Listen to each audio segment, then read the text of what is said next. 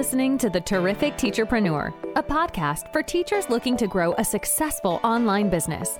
Your host, Alex, was able to transform her Teachers Pay Teachers store from a small side hustle into a profitable full time business. She now helps other teachers do the same. Listen along for actionable tips and helpful wisdom about business and marketing as a teacherpreneur. Here's your host, Alex. Hello and welcome to the Terrific Teacherpreneur podcast. I'm excited for this episode today because I really want to talk to you about making money. Like, literally, I want to give you a tip that I think will help you to make more money in your business. And I promise this is not like some pyramid scheme or some trick or lie. It is just a piece of advice I want to give you that I honestly think will help you to make more money. Pretty much, that's the plain and simple truth of it. So let's dive in to the big mistake that I've made that I'm trying to rectify my business that has lost me a lot of money but now makes me more money. Let's talk about it. Okay, so I'm sure you're curious, but let's dive in. Basically, I have a big mistake that I have made in my business. I've been selling for over five years on Teachers Pay Teachers, and this would be up there in my like top three big, big mistakes that I've made in my business. That, you know, if I had a time machine, I could go back in time. This is one of the things I'd want to fix. The other thing I talk about all the time is investing. Like, I wish I'd invested more back in the day. That's one of my big mistakes.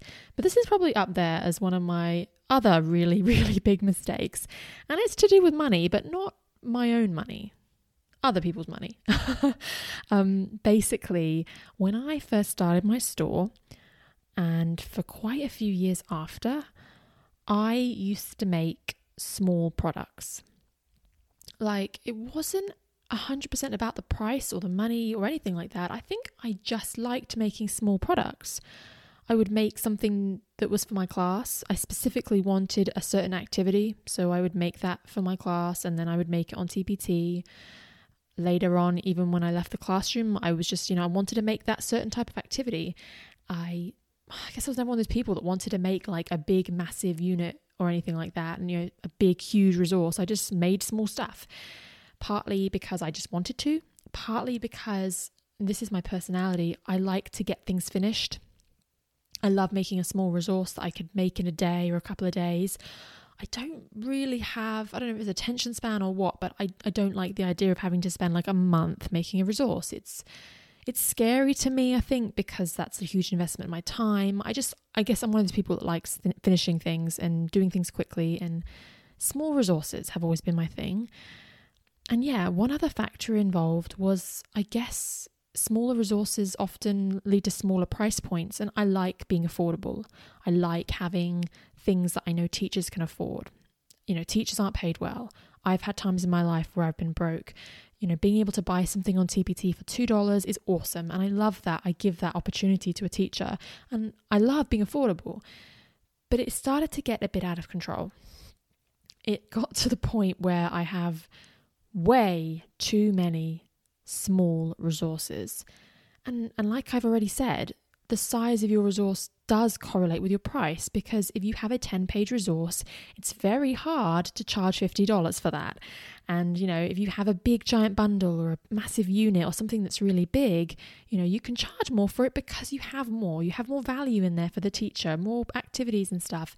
So the size of your resource does sometimes indicate the price. And by always making these really small resources, I started to have a store full of very low priced products. Now, the other obviously issue that goes on is that sometimes I undervalue myself. You know, I could have a resource that's worth $5, but I've only charged four.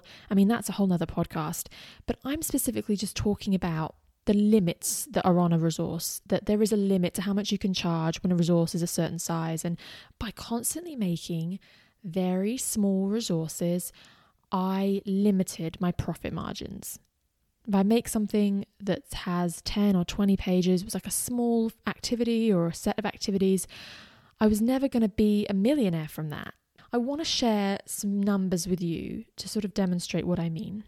Right now, I'm sitting in front of my product statistics page on Teachers Pay Teachers. And I just want to show you a little bit of a comparison. I have two products I can see, uh, uh, they're above each other because they are, are being ordered by my earnings. And one of them uh, is a sentence building set of worksheets that I think it runs at about three ninety nine, three dollars ninety nine. Yeah. Um, and I have made six hundred dollars from that resource. More than six hundred, but we don't need to get into the exact. Like six hundred and fifty eight dollars seventy three. Anyway, six hundred dollars from that resource. And at that price point of three dollars ninety nine, I had to sell that two hundred and sixty four times. I mean, that's I guess it's a fair amount. 264 different people had to buy it to make me $600, but that doesn't bother me so much. I, I think that 399 is, is a good price. Now I want to talk about the product underneath that, which is a set of grammar worksheets. That has also made me $600, but I guess you're probably going to know what I'm saying when I say this. Um, this grammar worksheet set is priced at $1.99. So not $3.99, $1.99. And instead of selling it only like 200 times, like the other one, I've had to sell this 561 times in order to make that $600. So just to break that down real quick again, one of them I sold 200 and something times, and the other one I had to sell twice as many, 560 times to make the same amount of money. So I had to reach like 250 more teachers to get the same amount of money, all because that lower priced one was like literally half the price. Now, I'm not saying that everything in your store has to be 3.99 or whatever. You can have things that are 1.99, but my problem was having too many things at 1.99 and having just so many tiny resources that were super super cheap. The other comparison I thought I would share with you is to do with bundles because that one was just two resources. They're standalone resources. They're just one is bigger and more expensive and it you know, got me to $600 a lot quicker. This other comparison I want to share with you is to do with some maths worksheets I have and a bundle that I have. So, hear me out on this one. My maths worksheets that are priced at 199 I had to sell 500 of them in order to make $700. Like, that's crazy. Um, but the first grade bundle that's underneath that, that also made $700, I only had to sell 80 times, 88 times. I mean, that's crazy. That's like less than a fifth of the amount of times just to make the same amount of money. Um, and the reason I wanted to share that second example with you was because the first ones, yeah, like I said, they were just resources. This one, one was a resource and one was a bundle. And I wanted to highlight the comparison between bundles making money because this connects with what I've been talking about. I've been talking about how I have lots of small resources, and I want to now, this is a goal of mine, is to start making bigger resources that are higher priced. But when we start talking about high priced resources, you know, I'd be remiss if I didn't start talking about bundles because bundles are also higher priced and are where the money's at. So both of those things are great. And that's the kind of advice I want to give you. I want you to be making individual resources that are bigger and better and worth more than what I've been doing and making bundles too. I do have a lot of bundles in my store. I have a fair amount, I guess. I have about 70 bundles in my store. And I didn't make those in the first few years. They are a lot more recent, and that's why my profits have probably been a lot better recently because I have 70 of those bundles. Um, but I looked at my store recently and I was looking at the categories, I was looking at, you know, like what prices do I kind of roughly have? What is my average price? You know, what kind of prices do I have? And so I, was, I sorted my resources by categories, and I, yeah, I was really horrified to see that you know, out of my over 430 products, quite a small amount of them are actually like over $10. I um I think I'll share it with you because you might be interested. I'd say probably like 10 or 15% of my store maybe is over $10 is over that $10 mark. I don't know exactly, I haven't got it in front of me, but it was something like that. And I realized that, you know, really, really large percentages of my store were just crazy cheap stuff. And it's actually not the norm. I know there's so many other sellers out there that are doing the right thing. I'm probably not the norm in this. Um, and yeah, like we've talked about the reasons why, but that's just kind of the situation I'm in. And one of my goals, and I really want to share it with you, and I hope that you do this too, if you're in a similar situation to me, is I, I really want to focus on quality over quantity and I really want to focus on making bigger, better, higher priced resources and lots more bundles and things. And you know, sometimes we think, well, teachers are underpaid and, and we don't want to charge too much and we don't want to have all these expensive things in our store. But, you know, yes, teachers are underpaid, but the money they do have, they get to choose how they spend it, and they they're happy to spend it on a very overpriced Starbucks coffee or something at Target. Like we are willing to spend money on things we want or need or like. And our resources on TPT have a lot of value, so we shouldn't be feeling bad that we are trying to solve a teacher's problem. I guess if you think about it this way, this is another great thing about why you should be having bigger resources and therefore more high price resources is if you have if you're solving a teacher's problem, you're probably going to solve it more with a bigger resource.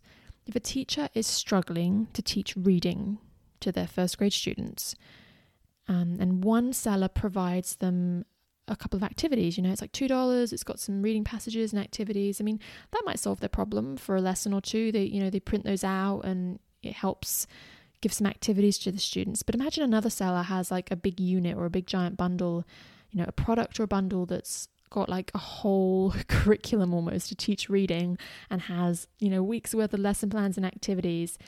Now that's solving a problem. Like that's solving that teacher's problem big time. And I feel like some teachers would well, they'll do it. They'll go and they'll buy that big bundle, or that big unit or products because they want the problem solved. Not everyone will, but a lot will. I've actually noticed that a lot of my money comes from bundles and higher priced items but also a lot of my best sellers are actually bundles and higher priced items, which is so weird to me. It's like, why is everyone buying the $10 resource and not the $1 one? You know, it doesn't make sense to me. But I realize that those bigger priced resources are actually solving a problem a lot better than the $1 ones. And I think the other factor that plays a role in all of this pricing discussion is people associate the price with the value. If you have a $1.50 resource, it's it's not uncommon for a teacher to look at that and think, well, it's probably not that great. It's only a dollar. You know, what is that really going to do for me? And and it's true. I mean, I probably charge one dollar fifty because it is quite a small activity. They associate that price with the value. And when they see something in your store that's ten or twenty or fifty dollars, they're probably thinking, "Wow, I want. I bet this is really big and detailed. I mean, it's twenty dollars, and then it probably is. You know, we've probably priced it pretty accurately, but yeah, that's kind of my thoughts today. That's kind of what I wanted to share with you that if you want to make more money in this business, it's not about selling more. It's about making more. You know, it's not about how many units you sell, how many products you sell. It's about how much money. So, any day, any day, I would rather sell um, a more expensive resource less times. You know, if you said to me, I could sell a $1 resource a hundred times to make a $100, or I could sell a $50 resource twice. I would want the $50 resource any day because that's just one product for me to maintain instead of like loads and loads of little dollar ones. It's less work for me. Um, it solves that teacher's problem quicker. They've got all that information in one place. Like, you know, I think, yeah, that's kind of what I've been thinking. I think it's better to have bigger priced stuff and sell them less than to have to have all these little cheap things and you got to sell them so many times to make money. So that's kind of the takeaway I wanted to have with this episode is I want you to analyze your store just like I've been doing. Look at your bestsellers and your product statistics and say, could I be making more money in my business if I not was charging more. I don't want you to go changing all your prices to make them more expensive. That's not what I'm referring to. You know, you should be pricing things fairly.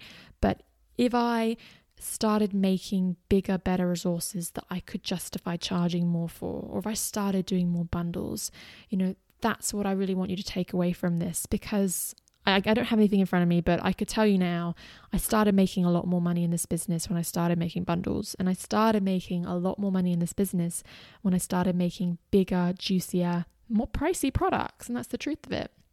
I mean, don't get me wrong, I love having a balance. I like having some cheap stuff that I think caters to teachers who don't have a lot of money. And, I, am happy to have all that in my store. But I'm starting to learn now that it should be balanced. It shouldn't be so many cheap things that have to be sold thousands of times for me to make any money. But um, yeah, those were my thoughts today. I want to leave you with an action item. I want you to go away and, and put this into practice. So go and look at your store, but um, start planning your next products with that with this advice in mind. Making things that are solving a problem for a teacher in a bigger way, making a product that's just a little bit more detailed and in depth and and something that you can really charge at a slightly higher price point than maybe what you've normally been doing something to think about. I really want you to go and analyze that, think about that, and do that from now onwards because that's certainly something I'm thinking about doing. Yeah. If you ever have any questions about pricing, you're not sure what to price something, or you know you are working on some bigger product or bundle and, you, and you'd love some feedback, don't be shy.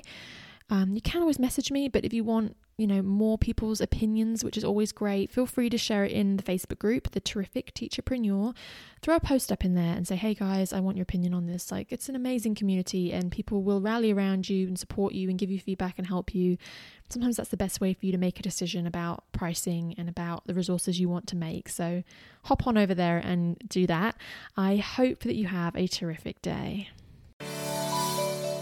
Thank you for listening to this episode of The Terrific Teacherpreneur. If you're enjoying the show, please feel free to rate, subscribe, and review on your preferred podcast listening platform. We really appreciate that effort. Come back for more actionable tips and helpful wisdom in the next episode with your host, Alex. Until then.